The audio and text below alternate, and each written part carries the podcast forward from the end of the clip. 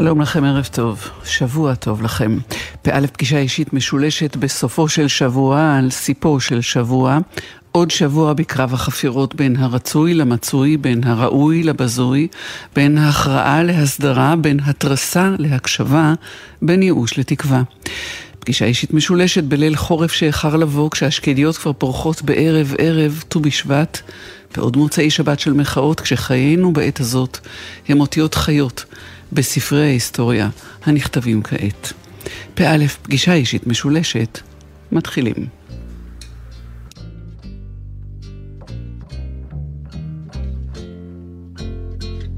אם נדע לאהוב, שנינו את ואני, מתוך הלב ילדה יפרחו יונים, אם נדע לאהוב, ולו רק במפה, גם ימים אפורים יראו כמו שבת, אם נדע לאהוב בחיבה וברוך, החושך ייעלם והאור ימלוך. אם נדע לאהוב, גם קרוב גם רחוק, האימה והצער לא יהיו לחם חוק. אם נדע לאהוב, יד נושיט לכושל, נרפא לכואב, ננחם לסובל. אם נדע לאהוב, כל צמא ורעב, אדם אז לאדם, לא זאב. אם נדע לאהוב, העולם אז ישקור.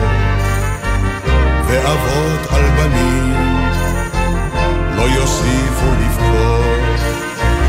אם נדע לאהוב, אז תוסר הקללה, ולמוות כבר לא, לא תהיה ממשלה.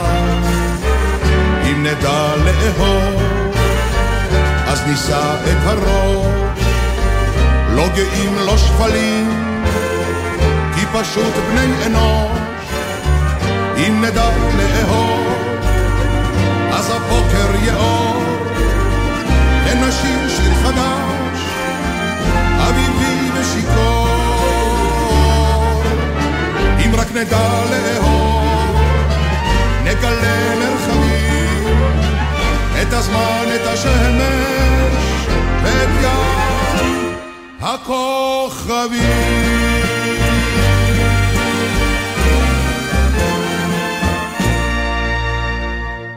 מוצאי שבת והרחובות שוב מלאו מחאה, אבל גם במהלך השבוע רבו התקהלויות, עצרות השבתה ומחאה ופעולות אזרחיות קולניות לנוכח מה שמכונה ההפיכה השלטונית או המשטרית, או הרפורמה השיפוטית, תלוי את מי שואלים. שלום לך פרופסור אמיריטוס לב גרינברג, חוקר החברה והפוליטיקה הישראלית, נשיא האגודה הסוציולוגית הישראלית, ערב טוב לך. שלום טלי, את יכולה לקרוא לי לב יותר פשוט. שלום לך לב. נהוג לומר, כולם יצאו לרחוב. מי נמצא ברחובות ולא רק במוצאי שבת, ומי לא נמצא, ואיך התשובה שלך לזה, כמי שחוקר תנועות של התנגדות, עד כמה אה, התשובה משרטטת את מפת הזהויות הישראלית? יש אה, כאן איזושהי אינרציה. שנוצרה משלוש שנים האחרונות בחמש אה, מערכות בחירות של אה, איבה שאני קורא לה שבטית, של זה או איתנו או נגדנו. זה השבטיות, שהיא בעצם לא, לא מאפשרת דיון, לא מאפשרת דיאלוג, לא מאפשרת הכרה במורכבות של הנושאים, אלא שאתה או איתי או נגדי, אתה עם ביבי או נגד ביבי. זאת אומרת, רק לא ביבי זה היה הסיסמה המרכזית, לא היה שום מחלוקת עניינית. כרגע אה, ההתנגדות ל, ל, לרפורמה היא הרבה יותר רחבה מאשר הקבוצה שקראה בראשיתה לצאת אה, לרחובות, אבל אה, אני שומע מהרבה מאוד כיוונים ומהרבה מאוד קבוצות שהן לא מרגישות חלק מכולם, שהן לא מוכלות שם, אבל הן גם מרגישות אי נחת. אני תוהה אם נכון, פרופסור אמריטוס גרינברג, אני תוהה אם אנחנו צריכים לדבר על השאלה מדוע או איך הגענו למצב הזה, או בשאלה עד כמה, למרות המצב הזה שבו אה, יש יותר שבטיות אה, מאשר אה, דיון ענייני אה, ומחלוקת אה, על נושאים אה, קונקרטיים ומהותיים, בכל זאת המחאה הזאת עשויה להיות או עלולה לא להיות אפקטיבית. תראי, השבטיות אה, הוכחה כלא אפקטיבית. אנחנו ראינו את זה, אה, כל הזמן אה, יצאו לרחובות במשך אני חושב שמ-2017, כשהתחילה החקירה נגד, וכבר התחילו הפגנות מוצאי שבת הקבועות אה, אה, מול אה, מול היועץ המשפטי לממשלה, ו, ו, ואחר כך אה, עברו להפגנות בלפור מ-2019, וזה הוביל לממשלה הזאת שכאילו כל כולה הייתה למנוע מביבי לחזור לשלטון, וביבי חזר כי השבטיות היא, לטובתו. זה, זה מה שצריך להיות ברור. השבטיות הוא, הוא היא, כלי מאוד אה, אה, יעיל למחוק כל נושא לדיון, אם זה מדיני, חברתי, כלכלי, הכל מחוק. וכאן אה, יש משחק של... אה, היא טקסטו טו טנגו, זאת אומרת שני הצדדים משחקים את המשחק, אבל תמיד המנצח זה מה שקרוי, היה פעם קרוי שבט הימין, מכיוון שהימין כולל, אה, הם, הם רוב דמוגרפי. אם העניין הוא לא פוליטי, אלא הם או אנחנו, וכשסופרים את המעמד הנמוך, את הקבוצות שקשורות לדת, את המזרחים, כל הקבוצות האלה הם, הם רוב דמוגרפי. אה, במובן הזה זה לא מוביל לכלום כל השבטיות, מכיוון שהבעיות הן מהותיות, הן לא הם או אנחנו, יש בעיות אה, יסודיות. בית המשפט הוא לא טלית שכולה תכלת, ולא שאין מקום לרפורמה.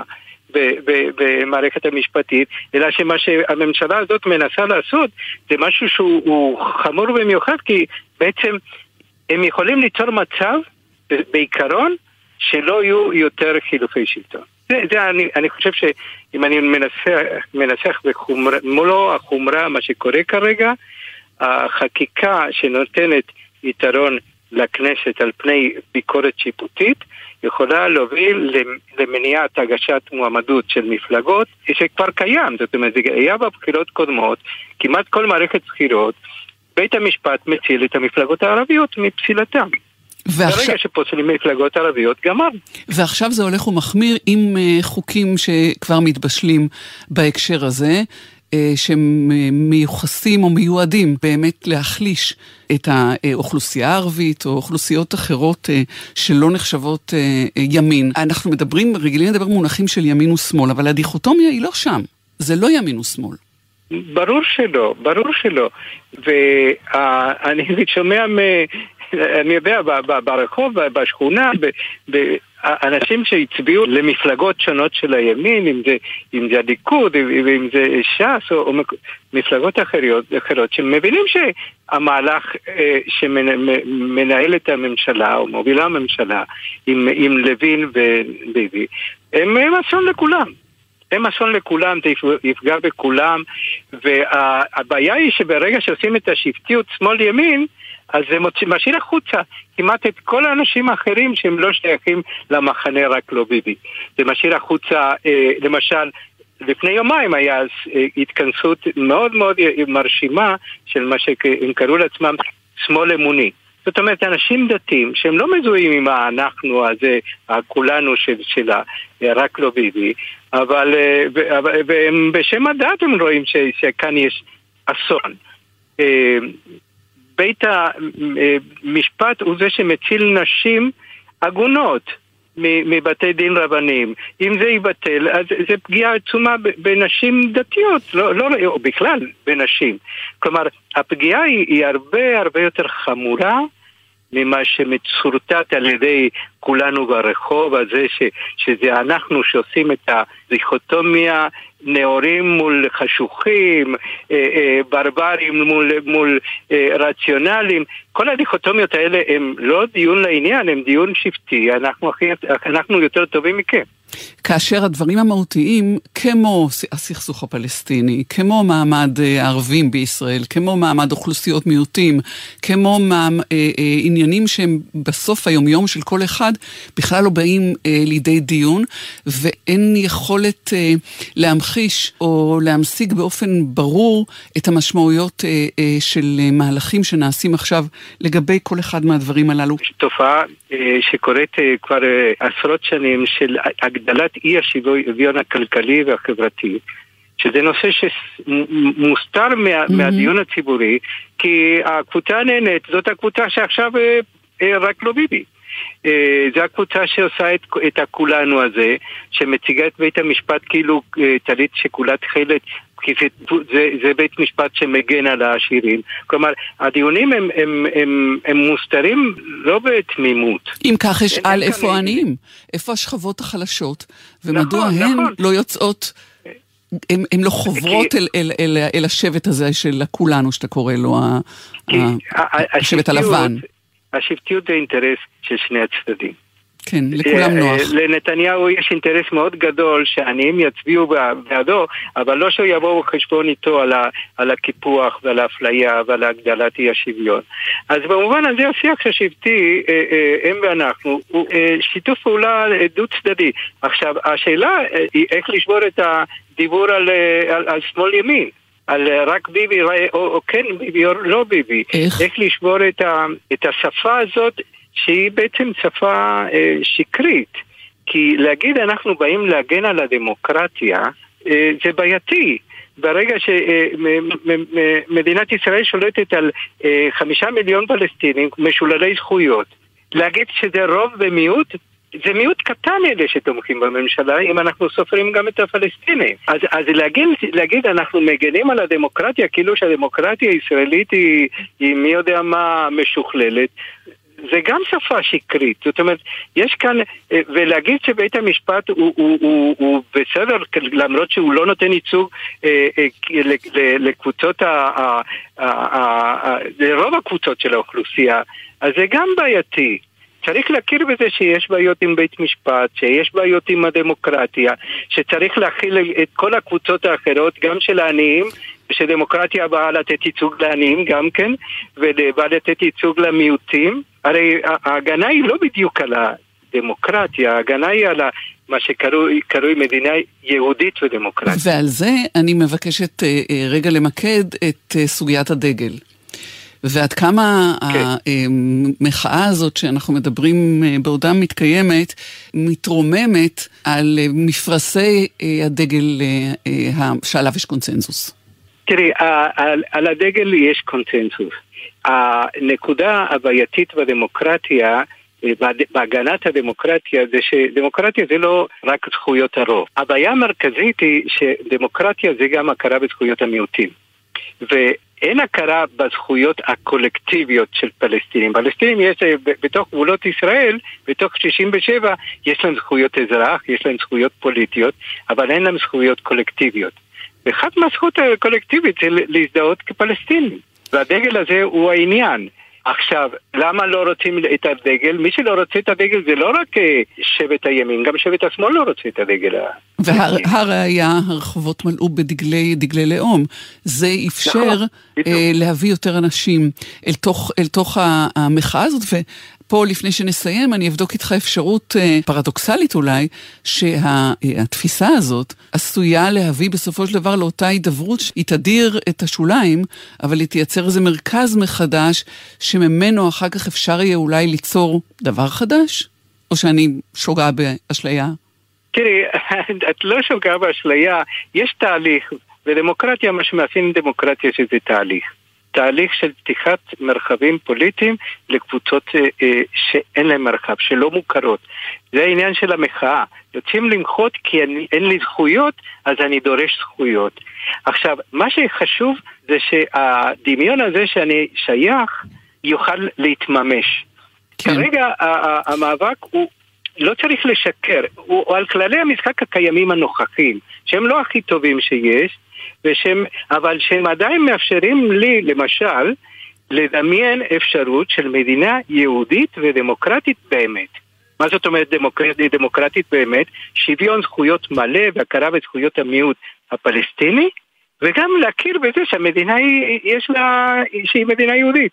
זה לא סותר בהכרח, המציאות הנוכחית סותרת, אבל היכולת לדמיין ולממש את האלטרנטיבה היא רק בתנאי שיש לנו כללי משחק שמאפשרים את זה. ועל זה המאבק לפי דעתי, ולפי דעתי כל מיני קבוצות מתחילות להתעורר ולהגיד, רגע, גם אני רוצה להיות במאבק הזה, אפילו שאתם, השבט החילוני הליברלי, לא קורא לי, אני גם רוצה להיכנס. זה הנקודה שאני חושב שיש כל מיני קבוצות שאיכשהו ירצו להיכנס למרות שהם לא מסכימים לשבטיות. פרופסור אמריטוס, לב גרינברג, חוקר החברה והפוליטיקה הישראלית, נשיא האגודה הסוציולוגית הישראלית, תודה שדיברת איתנו. שלום, שבוע טוב. תודה רבה.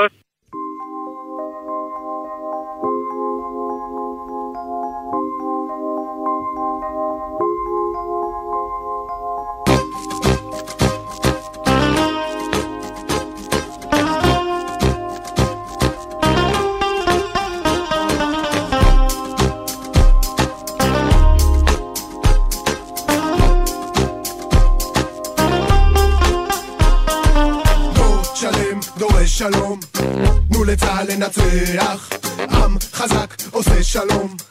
תנו לצה"ל לכסח, אין שלום עם ערבים, אל תיתנו להם רובים, קרבי זה הכי, הכי, גיוס לכולם, תור לכולם. שום ייאוש בעולם, יהיה, יש הזה כאן, אנחנו נאומן, no fear, משיח בעיר,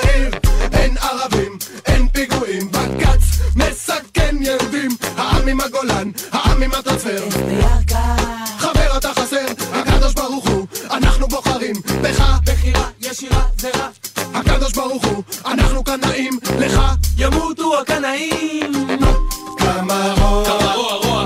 אפשר לבלוע, אפשר לבלוע, לוע אבא תרחם, אבא תרחם. קוראים לי נחמן ואני מגם,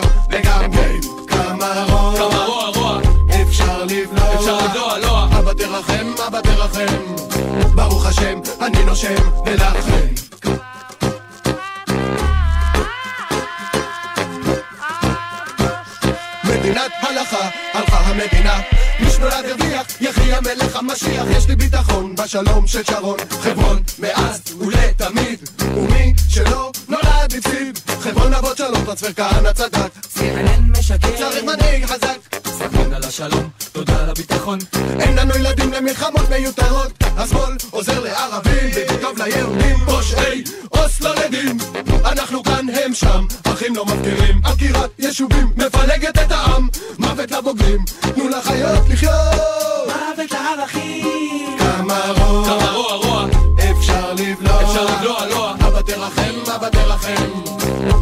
לי נחמן ואני מגם, וגם גיים. כמה רוע, כמה רוע רוע. אפשר לבלוע. אפשר לבלוע, לוע. אבא תרחם, אבא תרחם. ברוך השם, אני נושם ולכם. כמה רוע, כמה רוע רוע. אפשר לבלוע. אפשר לבלוע, לוע. אבא תרחם, אבא תרחם. קוראים לי נחמן ואני מגם, וגם גיים. כמה רוע, כמה רוע רוע. אפשר לבלוע. אפשר לבלוע, לוע. אבא תרחם, אבא תרחם. ברוך השם, אני נושם ולכם.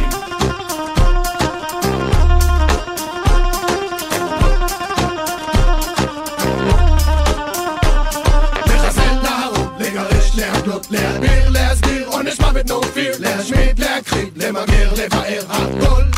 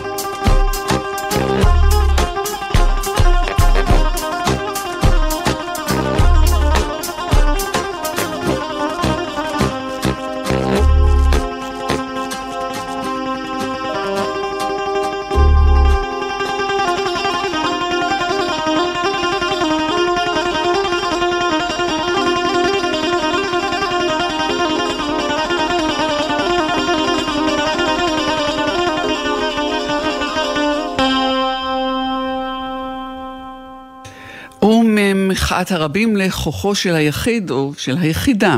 110 שנים היום להולדת רוזה פארקס. רוזה פארקס, תושבת מונטגומרי אלבמה, שב-1 בדצמבר 1955 סירבה לציווי הנהג הלבן לפנות את מקומה בירכתי האוטובוס עבור נוסע לבן, נעצרה, נשפטה וכוננה מחאה שהסתיימה בפסיקת בית המשפט העליון של ארה"ב, לפיה חוקי ההפרדה הגזעית מנוגדים לחוקה. כשהלכה לעולמה בת 92 בשנת 2005, בין יתר מחוות הכבוד שזכתה להן עוד בחייה, הוכרז יום אבל לאומי על ידי הנשיא בוש. שלום לך, דוקטור רוני רגב, חוקרת היסטוריה אמריקאית מהחוג להיסטוריה באוניברסיטה העברית, ערב טוב לך. ערב טוב. שלום, שלום.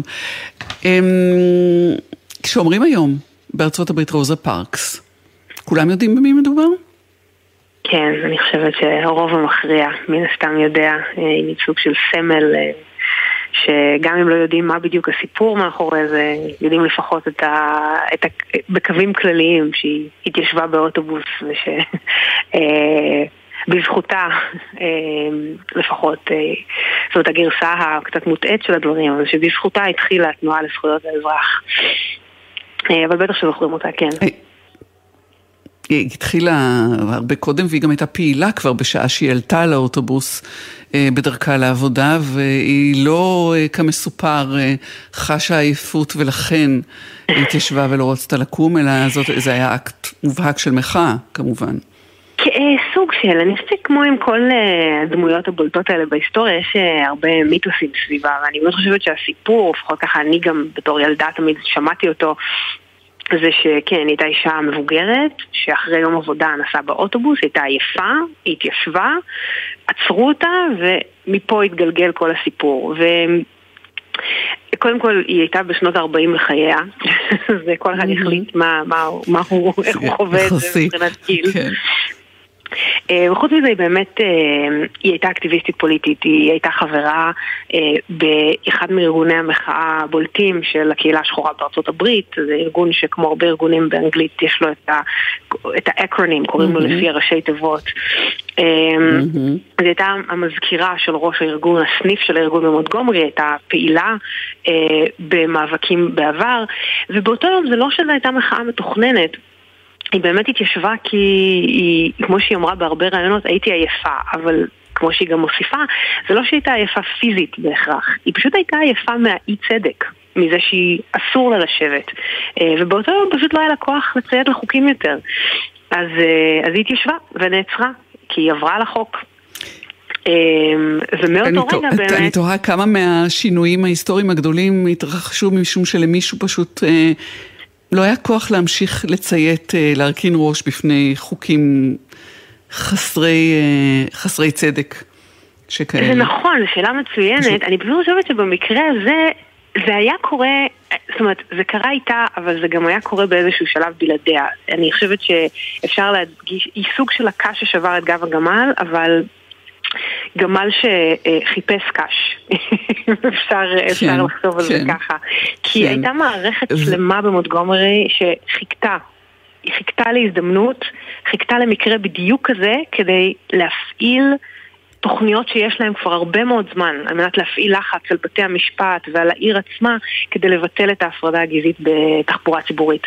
והמקרה שלה פשוט היה האישה הנכונה בזמן הנכון, כדי שאפשר היה להתניע את כל הפעילות הזאת שכבר הייתה בקנה, כבר הייתה מוכנה. הייתה שם אם אני לא טועה, כמה שנים לפניה... אם אני לא טועה, דוקטור רגב, כמה שנים לפניה הייתה מישהי שעשה את אותו הדבר בדיוק, אה, היא רק לא הייתה אה, פעילה. בשום מקום, זה מעניין. אה, והיא נכון. הורשעה בעבירה הזאת. אה, אז, אז פה זה היה באמת יותר אה, מנותב, גם כנראה שכל דבר מגיע באיזשהו רגע כשהוא, שיש בשלות לדבר הזה. ו, mm-hmm. והיא הייתה גם האדם הנכון במובן של הפרופיל שלה, הפרופיל האישי בהחלט. שלה. בהחלט. אפשר לומר, נכון? שחורים ושחורות התיישבו בתחבורה ציבורית כנגד החוק כל הזמן. אמ, ובמונטגומרי עצמה היו כמה מקרים כאלה בשנה שקדמה אה, ב-1955, לפני שרוזה פארקס התיישבה, והמקרה שלפניה, שחשבו שהכל יתחיל בגללו, הייתה של אה, בחורה צעירה בת 15 בשם קלודט קולווין, שגם היא הייתה פעילה בארגונים. וכשהיא נעצרה חשבו, או הנה, הנה ההזדמנות שלנו הגיעה, ואז גילו שהיא הייתה בהיריון. ונורא פחדו שהמערכת המשפטית תנצל את העובדה הזאת כדי למצוא מין אה, פגם מוסרי. mm-hmm, באישיות mm-hmm. שלה באופן כללי ולפסול את כל הקייס על בסיס זה. אז בעצם אמרו לא, אנחנו לא, אנחנו נחכה להזדמנות הבאה, וההזדמנות הבאה הגיעה עם רוזה פארקס. אמ, כן, ואז אה, מרטין כן, לותר קינג ביצ... אה, אה, נותן רוח גבית ו... ו... והתנועה מתעוררת, מתנערת ומתקדמת עם זה. אמרת, דוקטור רוני רגב, כשהייתי ילדה גדלת על הסיפור הזה, זה לא, לא נעלם ממני. המשפט הזה שלך, גדלת בישראל או בארצות הברית? כן, לא, אני גדלתי בישראל. אני חושבת שאני מדברת על ממש קטנה, זאת אומרת לא בגיל 4-5, שזה משהו שדווקא בארצות הברית היום לדעתי גם בישראל יש אפילו ספר לילדים. יש עכשיו ספר, בדיוק, לשם אני כן. מכוונת, אבל הוא יצא נדמה לי רק ב-2016 או 2017 יצאה סדרה נהדרת של אה, ספרים על נשים אה, משמעותיות. ספרי כן, ילדים, לא, זה לא, אחת מ, לא מ, משורה של, אה, וזה כמובן לא, זה יצא עכשיו, זה לא כשאת ילדה, אבל, אבל בכל זאת, מפני שאת חוקרת ומלמדת קורסים על היסטוריה אפרו-אמריקאית, באמריקה, אה, עד כמה היא אה, חלק מהאימהות מה, המייסדות, okay. אה, ועד אוקיי. כמה היא באמת משמעותית. בהחלט שמזכירים אותה. אני חושבת שהיום, זאת אומרת, אני גם לימדתי כמה שנים בארצות הברית, והיום כשאני מלמדת בישראל, דבר ראשון הסטודנטים כולם שומעים עליה. זה אמנם מוסדות להשכלה גבוהה ומגיעים עליה, זאת אומרת, אנשים מאוד מסוימים, אבל, אבל כולם שומעים עליה, גם בישראל וגם בארצות הברית. אמ, ואני חושבת שהדרך, לפחות באקדמיה ללמד את זה היום, זה אה, באיזשהו מקום לספר את הסיפור הרחב יותר. אה, לא לספר אותו כמין אה, מיתוס כזה על אישה גיבורה שהתעייפה ואז הכל יסתדר, אלא להדגיש בעצם את הקהילה ואת הרשת הפעילה, רשת האקטיביסטים שהיו סביבה.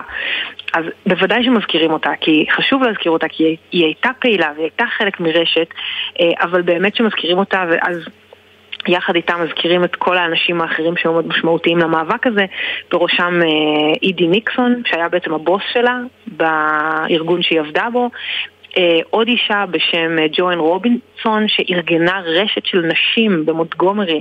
כי הרי אנחנו מדברים על להחזיק חרם תחבורה ציבורית מעל לשנה. קהילה שחורה, אנשים עניים ברובם בדרום האמריקאי בחום, בחום מאוד גדול לא לוקחים אוטובוסים רק הולכים ברגל לעבודה ולכל מקום אחר. כדי לתחזק כזה דבר צריך המון אנשים שיהיו מוכנים ו... ושייתנו להם כל הזמן אינסנטיב, ייתנו להם כל הזמן תמריצים להמשיך לעשות את מה תמריץ. שהם עושים. Mm-hmm. כן, תמריץ. אז יש שם הרבה מאוד אנשים שעסקו במלאכה הזאת. אה, מרטין לותר קינג באמת מצטרף כי היה מאוד חשוב לערב את אה, הכמורה, כן, את כל הכנסיות שהן מאוד פעילות. אז הוא מצטרף בתור כומר צעיר שמוכן לקחת על עצמו להוביל את המאבק בחזית הדתית, שזה כמובן הוא הופך להרבה יותר מזה, אבל הוא מתחיל שם את הקריירה שלו. אה, וכמו שאמרתי, ג'ואן רובינסון שמארגן את רשת של נשים פעילות, בין אם כנסייה או מקומות אחרים, לארגן כספים, לארגן רכבים פרטיים שיסיעו אנשים במקום אוטובוסים. זאת אומרת, מדובר פה באמת בארגון מאוד מרשים, שפארקס הייתה חלק ממנו, אה, ולחרם שנמשך יותר משנה. וזה באמת, אה, אז כשמלמדים את זה היום, הדגש הוא על, ה, על השיתוף פעולה הזה, השיתוף פעולה בין כל כך הרבה אנשים שהצליח לייצר מחאה כל כך אפקטיבית, שגם הפעילה לחץ על אה, מפעילי תחבורה ציבורית, זאת אומרת אנשי העסקים שמפעילים את התחבורה הציבורית, כי היא אומנם ציבורית אבל היא לא בבעלות המדינה, ו, אה, אוקיי. וגם על בתי המשפט. אבל הם צריכים להתפרנס. בדיוק. כן. אנחנו, אנחנו מדברות היום, אה, דוקטור רוני רגב, משום שכאמור 110 אה, שנים אה, להולדתה, ממש ביום הזה, בארבעה בפברואר. אבל זאת באמת גם אפשרות מעניינת לבחון את כוחה, כוחה, כוחה של מחאה ומה מעורר אותה, מה מתחזק אותה וכמה, מה צריך לקרות בדרך כדי שהיא תצבור את התאוצה ותהפוך לשוברת שוויון. הסיפור הפרטי הזה של, אה, של, של האירוע המסוים הזה של רוזה פארקס באוטובוס ב-1 בדצמבר, הוא בא אחרי תקופה נוראית, כולל הרצח אה, של אמת טיל, הנער האפרו-אמריקאי אה, שנרצח במיסיסיפי. דברים מאוד קשים קורים לפני זה. והשאלה עד כמה הם באמת המנוע ש, ש, שדוחף, איפ- איפה מזהים את, את הנקודות האלה. כן, זו שאלה, אה, אה, בגדול אני בדרך כלל עונה עליה בסמסטר שלם ב-14 שיעורים, אבל אני אנסה לעשות את זה בשתי דקות. נסי, אמ, בארבע דקות. אמ, אני חושבת שיש פה גם אה, גורמים שהם יותר ארוכים, כן, לטווח קצת יותר ארוך, וגם באמת אה, קטליזם, קטליסטים של אותו הרגע. באופן כללי צריך להגיד שהתקופה הזאת עם הנוראית שאת מדברת עליה היא מאוד ארוכה, כן, היא מתחילה בסוף המאה ה-19, אה, אנחנו מדברים על מעל 50 שנה שהדרום האמריקאי אה, עובר לשיטת ג'ים קרו שנקראת, הפרדה גזעית, איסור חוקי הצבעה, המון אלימות כלפי שחורים. אבל השינוי הגדול מתחיל לקרות סביב מלחמת העולם השנייה ותקופת ה-New Deal בארצות הברית. והסיבה היא שבשנים האלה יותר שחורים נעשים מעורבים בפעילויות של הממשל, בין אם זה סוכנויות של ה-New Deal שפרנקלי רוזוולט הביא כדי להילחם בשפל הגדול, ובין אם זה מלחמת העולם השנייה שבתעשייה הצבאית כחיילים וכשהם מתחילים להיות מעורבים בפרויקטים הפדרליים הגדולים האלה, הם מרגישים כמו אזרחים בעצם. מתחילים להרגיש כמו אזרחים, מתחילים להרגיש שווים. Mm-hmm. זאת אומרת, אנחנו לוקחים חלק בפעילות, אז מגיע לנו בחזרה. אז דור שלם חדש של אפרו-אמריקאים גדל בתחושה שמגיע לו יותר. אז זה כן. הרקע היותר רחב, וזה שיקום דור שירצה ויהיה מוכן להיאבק, בניגוד לדור הקודם. חוץ מזה יש באמת כמה אירועים קטנים שהם מאוד משמעותיים. אמת טיל שהזכרת זה אירוע מאוד חשוב, שקורה באמת ממש לפני, ועוד מקרה מאוד חשוב זה בשנת 54, בית המשפט העליון בארצות הברית אה, פוסק שהפרדה גזעית בבתי ספר, בחינוך, היא לא חוקתית, מהמם. ובעצם מבטל את ההפרדה הגזעית בבתי הספר. אז זאת איזו יריית פתיחה שמשדרת לאקטיביסטים שחורים שיש על מה להיאבק פה, כי הנה, בית המשפט כן. שומע ובעצם מתחיל לשנות חוקים. זה כשבית המשפט שומע. לבין- את- את- את- כן. את, את, את מזכירה את, את תקופה מאוד ארוכה, מיד עולה לי בראש בילי הולידיי וה, והשיר המצמרר Strange Fruit, הפרי פרי מוזר, האנשים התלויים אה, על, אה, על ענפי העצים ב- במעשי הלינץ' הנוראים שנעשו אה, בדרום. אז יש, זה, זה ברור שזה מת, מתקדם ומתקדם ו- ורותח עד, עד לנקודה הזאת. ועוד עוד משהו בכל זאת על, על התפקיד של הנשים. כי עם כל הכבוד לרוזה פארקס, והיא קיבלה המון כבוד שהזכרתי רק מקצתו, בסוף זוכרים את מרטין לותר קינג. כן. ולא רק כי הוא נרצח, כי אנשים הם, הם בכל זאת במדרון אחורי קצת. מהמם, כן, אמ, כמו בכל תנועה, יש המון דברים להעריץ בתנועה לזכויות האזרח, אבל יש גם דברים שאפשר להסתכל במרחק הזמן ולהגיד ש... אה, אפשר לבקר אותם קצת, וזה באמת שנשים היו עמוד התווך של התנועה, אה, בגלל שהקהילה השחורה בארצות הברית כבר מסוף המאה ה-19 נשענת על רשתות של נשים. כמו שאמרתי קודם, הם בכנסיות ובארגוני צדקה. מהמם. אה, אז באמת בלי נשים הארגון הזה לא קיים. אבל זאת גם חברה מאוד דתית, ובהתאם לחברה הכלל אמריקאית בשנים האלה. אה, יותר שמרנית ממה שהיא היום, זה לפני התנועה של זכויות האישה של שנות ה-60 ובאמת אה, המנהיגים שנבחרים לדבר אה, בהפגנות ובמצעדים הם גברים. שוב, זה נכון לכל התנועות, אבל גם לתנועה הזאת. אז יש בהחלט איזשהו אה, שוביניזם מובנה, אה, וזה ברור שמי שייצג את התנועה יהיה גבר, כמו מרטין לותר קינג. במצעד לוושינגטון למשל, נשים לא נואמות. אז אה, למרות שהן חלק מאוד מרכזי אה, בפעילות היומיומית של התנועה, הן באמת לא מקבלות מקום של מנהיגים. ודווקא בהקשר הזה צריך להגיד שזה מאוד מעניין, ש... אה, ואולי לא סתם נבחרה אישה כמו פארקס כדי לקדם את ה case המשפטי, כי אני חושבת, ואת זה גם ידע אידי ניקסון, שחיק... העורך דין שחיכה לזה, שעם גבר היה הרבה יותר קשה להתקדם בבתי המשפט. זאת אומרת, זה מצחיק, הם היו צריכים אישה. בשביל מעניין. לפתוח במאבק הזה, אבל מצד שני הם היו צריכים גבר כדי להנהיג אותו מול הקהילה השחורה. אה, אז, אז, אז בעצם כולם הבינו שנשים הן מאוד חשובות פה, אבל באמת שלתפקידי המפתח של הנאומים והדברים האלה זה, זה היה מאוד ברור שגברים יהיו בחזית, זה היה ברור. לכולם. כן. 110 שנים להולדת רוזה פארקס. נמשיך ונזכור אותה ונשאב השראה. דוקטור רוני רגב, תודה שדיברת איתנו. תודה לך, ערב טוב. שלום לך.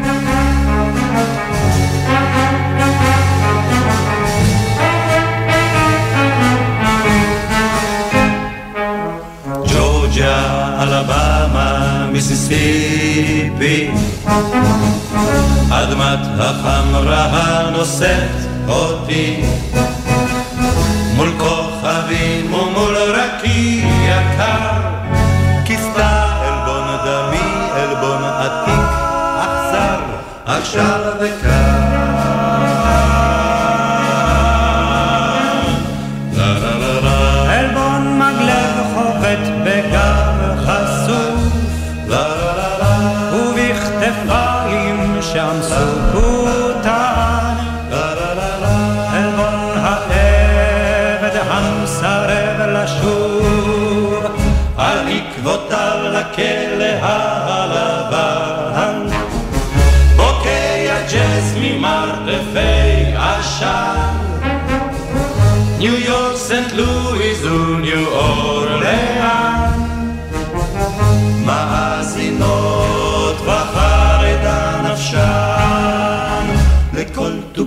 עכשיו, עכשיו וכאן, עכשיו וכאן, עכשיו וכאן, עכשיו וכאן.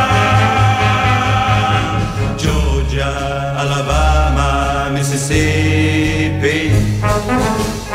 אדמת החמרה הנושאת אותי מול כוכבים ומול רקיע קר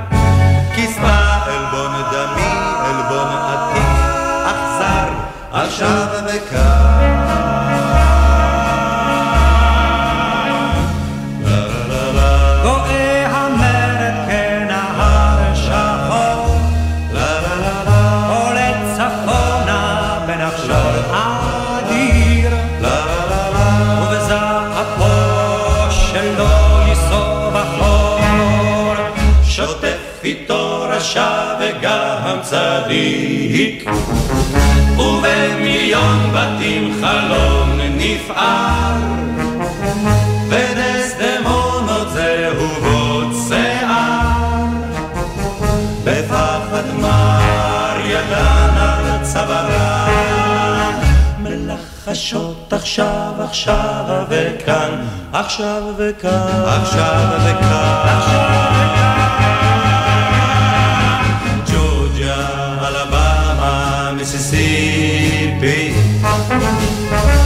אדמת החמרה הנושאת אותי.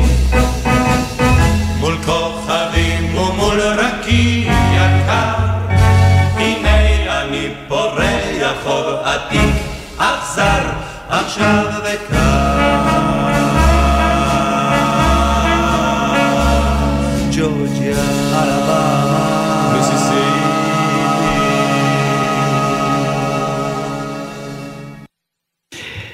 ועוד אה, אחד אה, מהיום לפני, אבל זה אתמול, לפני 555 שנים, הלך לעולמו יוהאן גוטנברג, האבא של מהפכת הדפוס, ממציא מכבש הדפוס.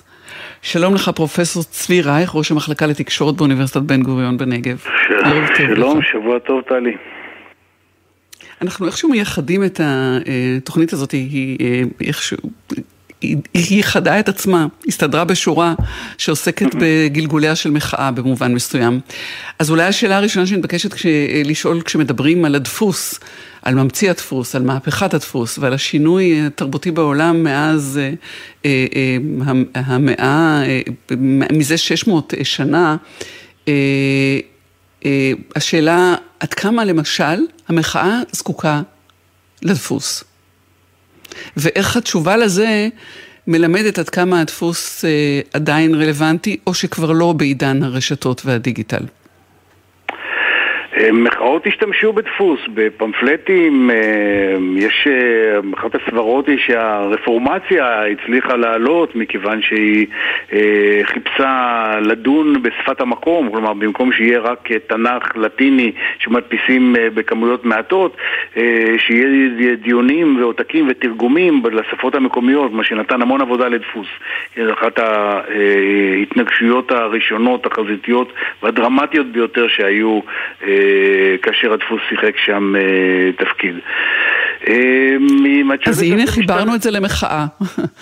כן, והשאלה כן. איך באמת ההפצה של ידע, של מידע, של רעיונות, אה, וגם אה, ההזרמה של, אה, של הדם אה, לכלכלה מתבססים על, אה, על פרינט, על דפוס, או כבר לא מת- שמת מת זמנו.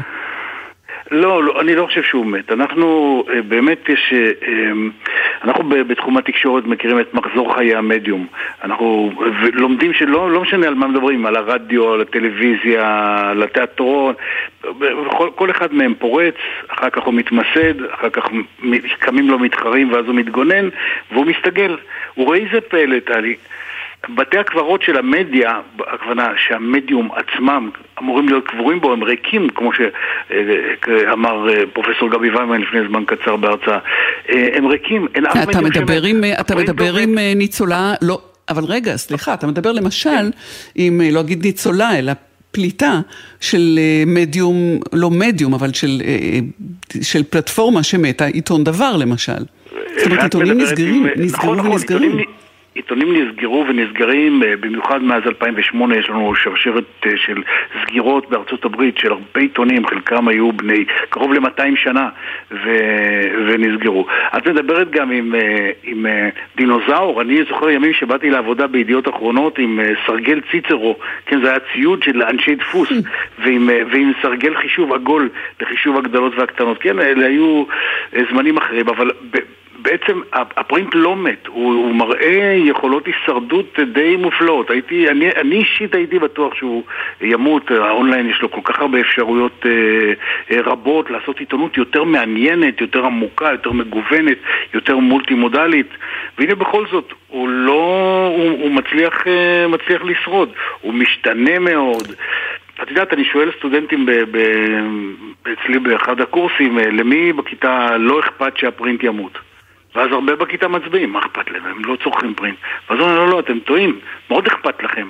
משום שהפרינט מאפשר, ל- זאת אומרת, ההורים שלכם והסבים שלכם חתומים על פרינט שמאפשר ה, לכם לקבל חדשות חינם מאותו אתר חדשות.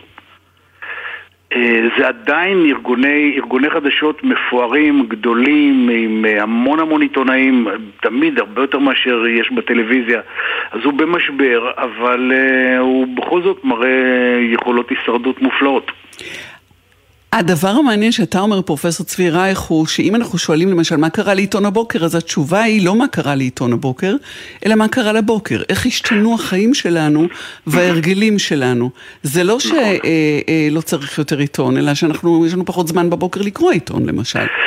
יש לנו פחות זמן ואנחנו הרבה יותר מנשנשי חדשות, מציצים לאתרים לרגע, עושים skimming מהיר ויש לנו גם אה, תופעה חדשה ומאוד מאוד מדאיגה של צעירים שהם, אה, אה, אנחנו בחקר התקשורת קוראים להם news find me כלומר זה אנשים שאומרים שהחדשות ימצאו אותי, אני לא מחפש אותם אני לא הולך אליו, לא לאונליין ולא לטלוויזיה אם, אם החדשות רוצות שהם יגיעו אליי דרך חברים שיספרו לי על משהו שקרה, דרך הרשתות החברתיות שזה סוג צריכה חדש ומאוד מאוד מדאיג של צעירים שהם אה, אה, אה.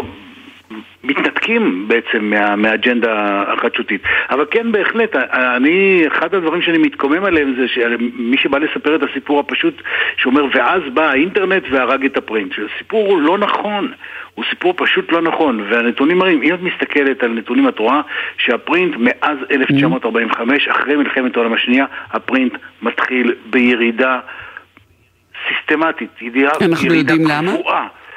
אה, אנחנו, אני חושב שהחוקרים היותר מעמיקים מייחסים את זה לשינויים בסגנון החיים. לפחות זמן שיש לנו עבודת גם נשים. ב-1945? כן, כן, כן, כן. מתחיל, מתחיל, מתחיל התופעה של, תופעה של פרבור, של עבודת נשים, של לחץ על הפנאי, ולאט לאט, ואגב, זה לא יורד בקו ישר, זה יורד במדרגות דוריות. כל דור שיורד, אה, מתברר שחילופי הדורות הם מהווים חילופים של סגנון חיים והמיקום של כלי התקשורת השונים בתוך זה. כלומר, הדורות של היום שהם דורות של רשתות חברתיות ואונליין הם מאוד מאוד שונים מדורות קודמים, ככה שזה לא יורד בקו, הירידה היא קבועה, אבל היא קורית במדרגות דוריות. כל דור עם פחות print, עם אה, יותר רדיו, וזה הולך ומתגוון. גם הרדיו מותקף מאוד, ו- ו- ומה הוא לא שרד? באה הטלוויזיה ולקחה את כל התוכניות המתוסרטות מה- מהרדיו. בא FM וגנב את כל המוזיקה והשאיר את ה-AM לעשות talk radio, והנה בכל זאת, אנחנו רואים... בא הפודקאסט. בא הפודקאסט וגנב את ה-FM. אה, נכון, נכון, נכון, ולכן באמת בתקופה, בתקופה הזאת, כאשר יש לנו סטרימינג של מוזיקה, אנחנו רואים חזרה אל הרדיו, אל הרדיו המדבר, אל, הט, אל הטוק רדיו. אז לכן אה, יש פה תופעה מופלאה שכלי תקשורת מסרבים למות.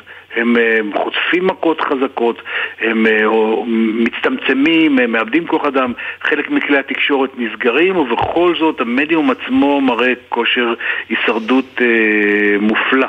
אה, שלתלמידים שלנו הוא לא חדש, תלמידים שלנו בתקשורת יודעים את הדבר הזה במסגרת מחזור חיי המדיום.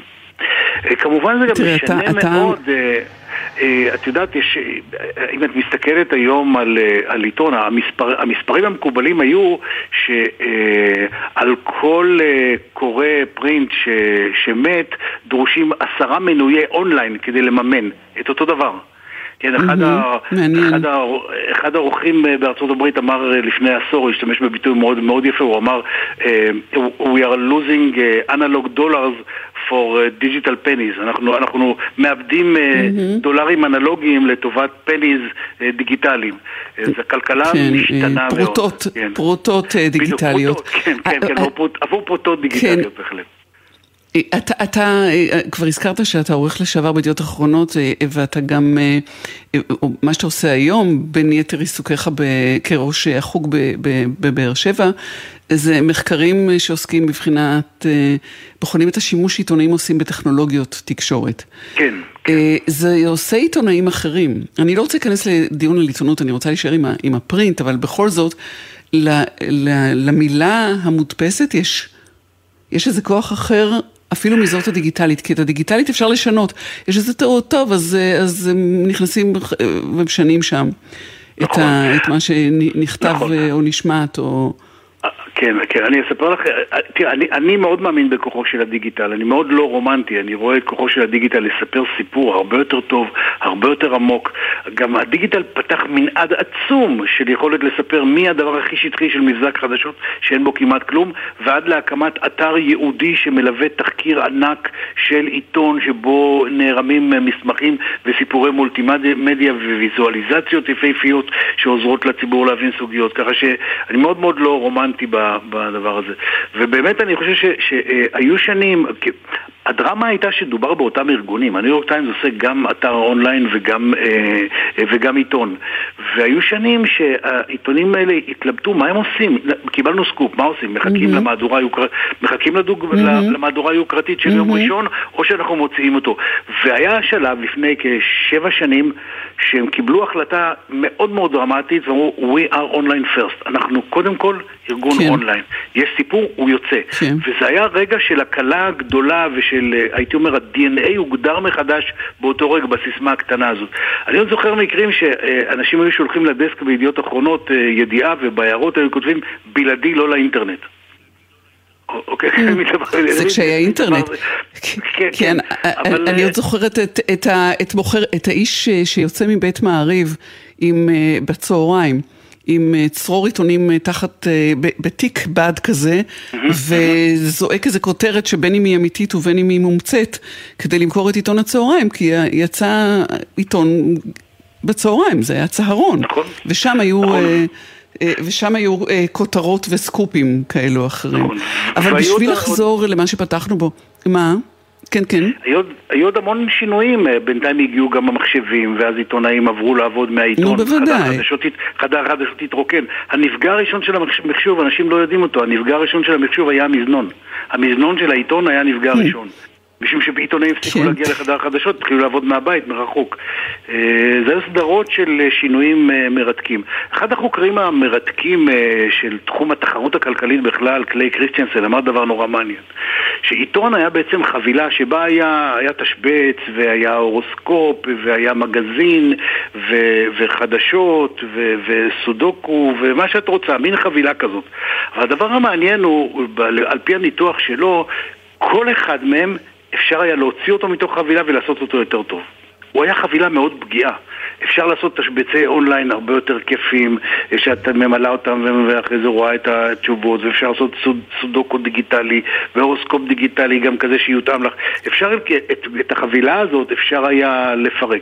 לפי הניבוי שלו, העיתון היה אמור כבר למות, והנה בכל זאת אנחנו רואים שיש בו כוח, אה, יש בו כוח חיות. אז זהו, אני, אני מבקשת פרופסור צבי רייך לחזור אל מה שפתחנו בו, והוא 555 שנים למותו של יוהאן אה, גוטנברג. אה, שהמציא את מהפכת הדפוס, את מכבש הדפוס אה, שהתקבל במערב, ו, ולמעשה גם אה, מעבר לתנ"ך הנודע שלו, עשה מהפכה בהפצת ידע וקידם אותנו מאוד. אנחנו, אנחנו שנייה לפני סיום, רק מילה על ספר שכתבת שנקרא הספקן בחדר החדשות, כלים לסיקור עיתונאי במציאות מתעתעת. הספר הזה נכתב ב-2016. אבל המציאות עוד יותר מתעתעת היום. הכלים משתנים? אתה מוציא מהדורה מעודכנת? אמ, אני צריך לחשוב על זה, אני באמת חושב שהשטיח העובדתי נמשך מתחת רגלינו בהרבה מהמשטרים הפופוליסטיים. אנחנו רואים שיש התנגדות בכלל לכל קובעי עובדות אחרים. המשטרים האלה מסתכסכים עם היסטוריונים, מסתכסכים, כמו שראינו בארה"ב אצל טראמפ, עם שירותי מודיעין, עם עיתונות, עם מערכת המשפט, עם כל אה, קורא תיגר שהוא אה, מהווה אה, סוכנות לבירור מציאות, נוצר עימות. Mm-hmm. ולכן אני חושב שהעניין פה היום הוא הרבה הרבה יותר יסודי ומדאיג מאשר תיקון טעות כזו או אחרת, או מיסאינפורמציה או דיסאינפורמציה. נכנסנו למחוזות הרבה יותר חמורים בעניין הזה. כך נראה. פרופסור צבי רייך, ראש המחלקה לתקשורת באוניברסיטת בן גוריון בנגב, תודה לך. שבוע תודה, טוב. שבוע טוב. שלום.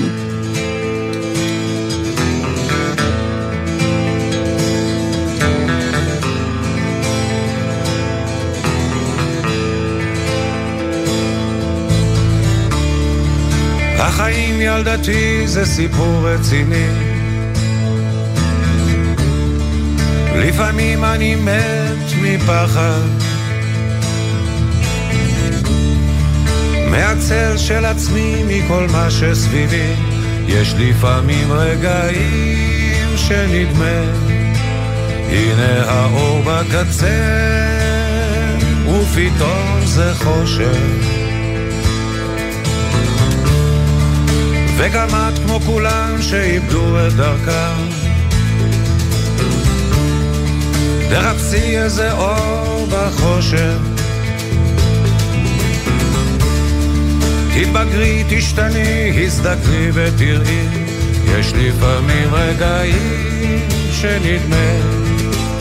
הנה האור בקצה מפרפר בחושך את המשדר הזה עשה איתי עומר נותקביץ', באולפן הייתה פרח בר גולדפר, בטכנאים היו גלעד בלום ואילי דרעי, בפיקוח דני אורן, טלי ליפקין שחק. שבוע טוב לכם כולכם. היו שלום. כל לא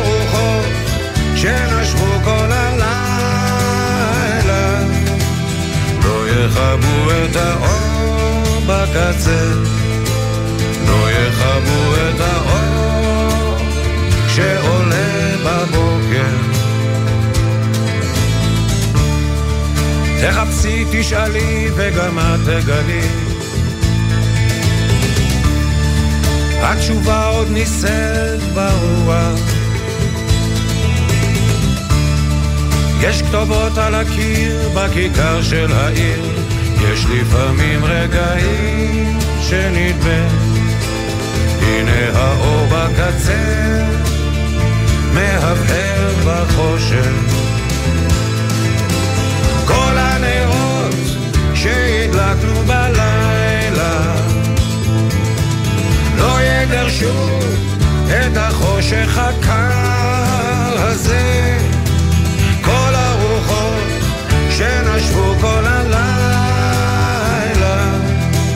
לא יכבו את האור בקצה.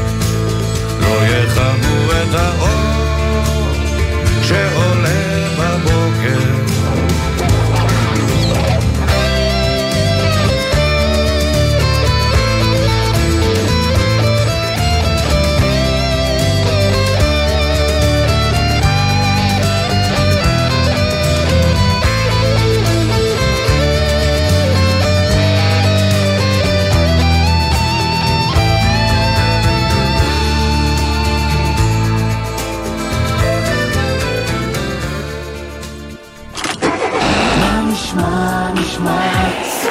הבית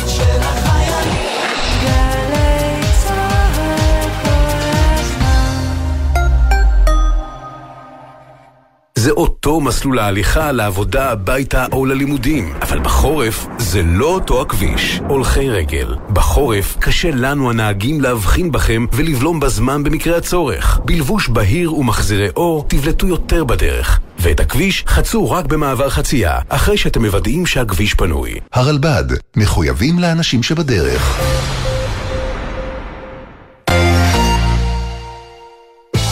ציפורי לילה מאחורי הקלעים.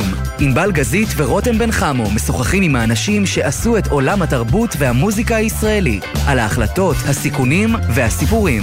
והשבוע, כלת פרס אקו"ם הפזמונאית שמרית אור. אמרו שוולנטינו לא יכול לייצג את מדינת ישראל. אמרנו, יוצרים רביעייה חדשה. קראנו להם חלב ודבש. יש מלא שירים, הללויה. אבל זה היה במקום הנכון, בזמן הנכון. הלילה בחצות, גלי צה"ל. האהבות שלי, מופע מחווה חד פעמי לג'וזי כץ.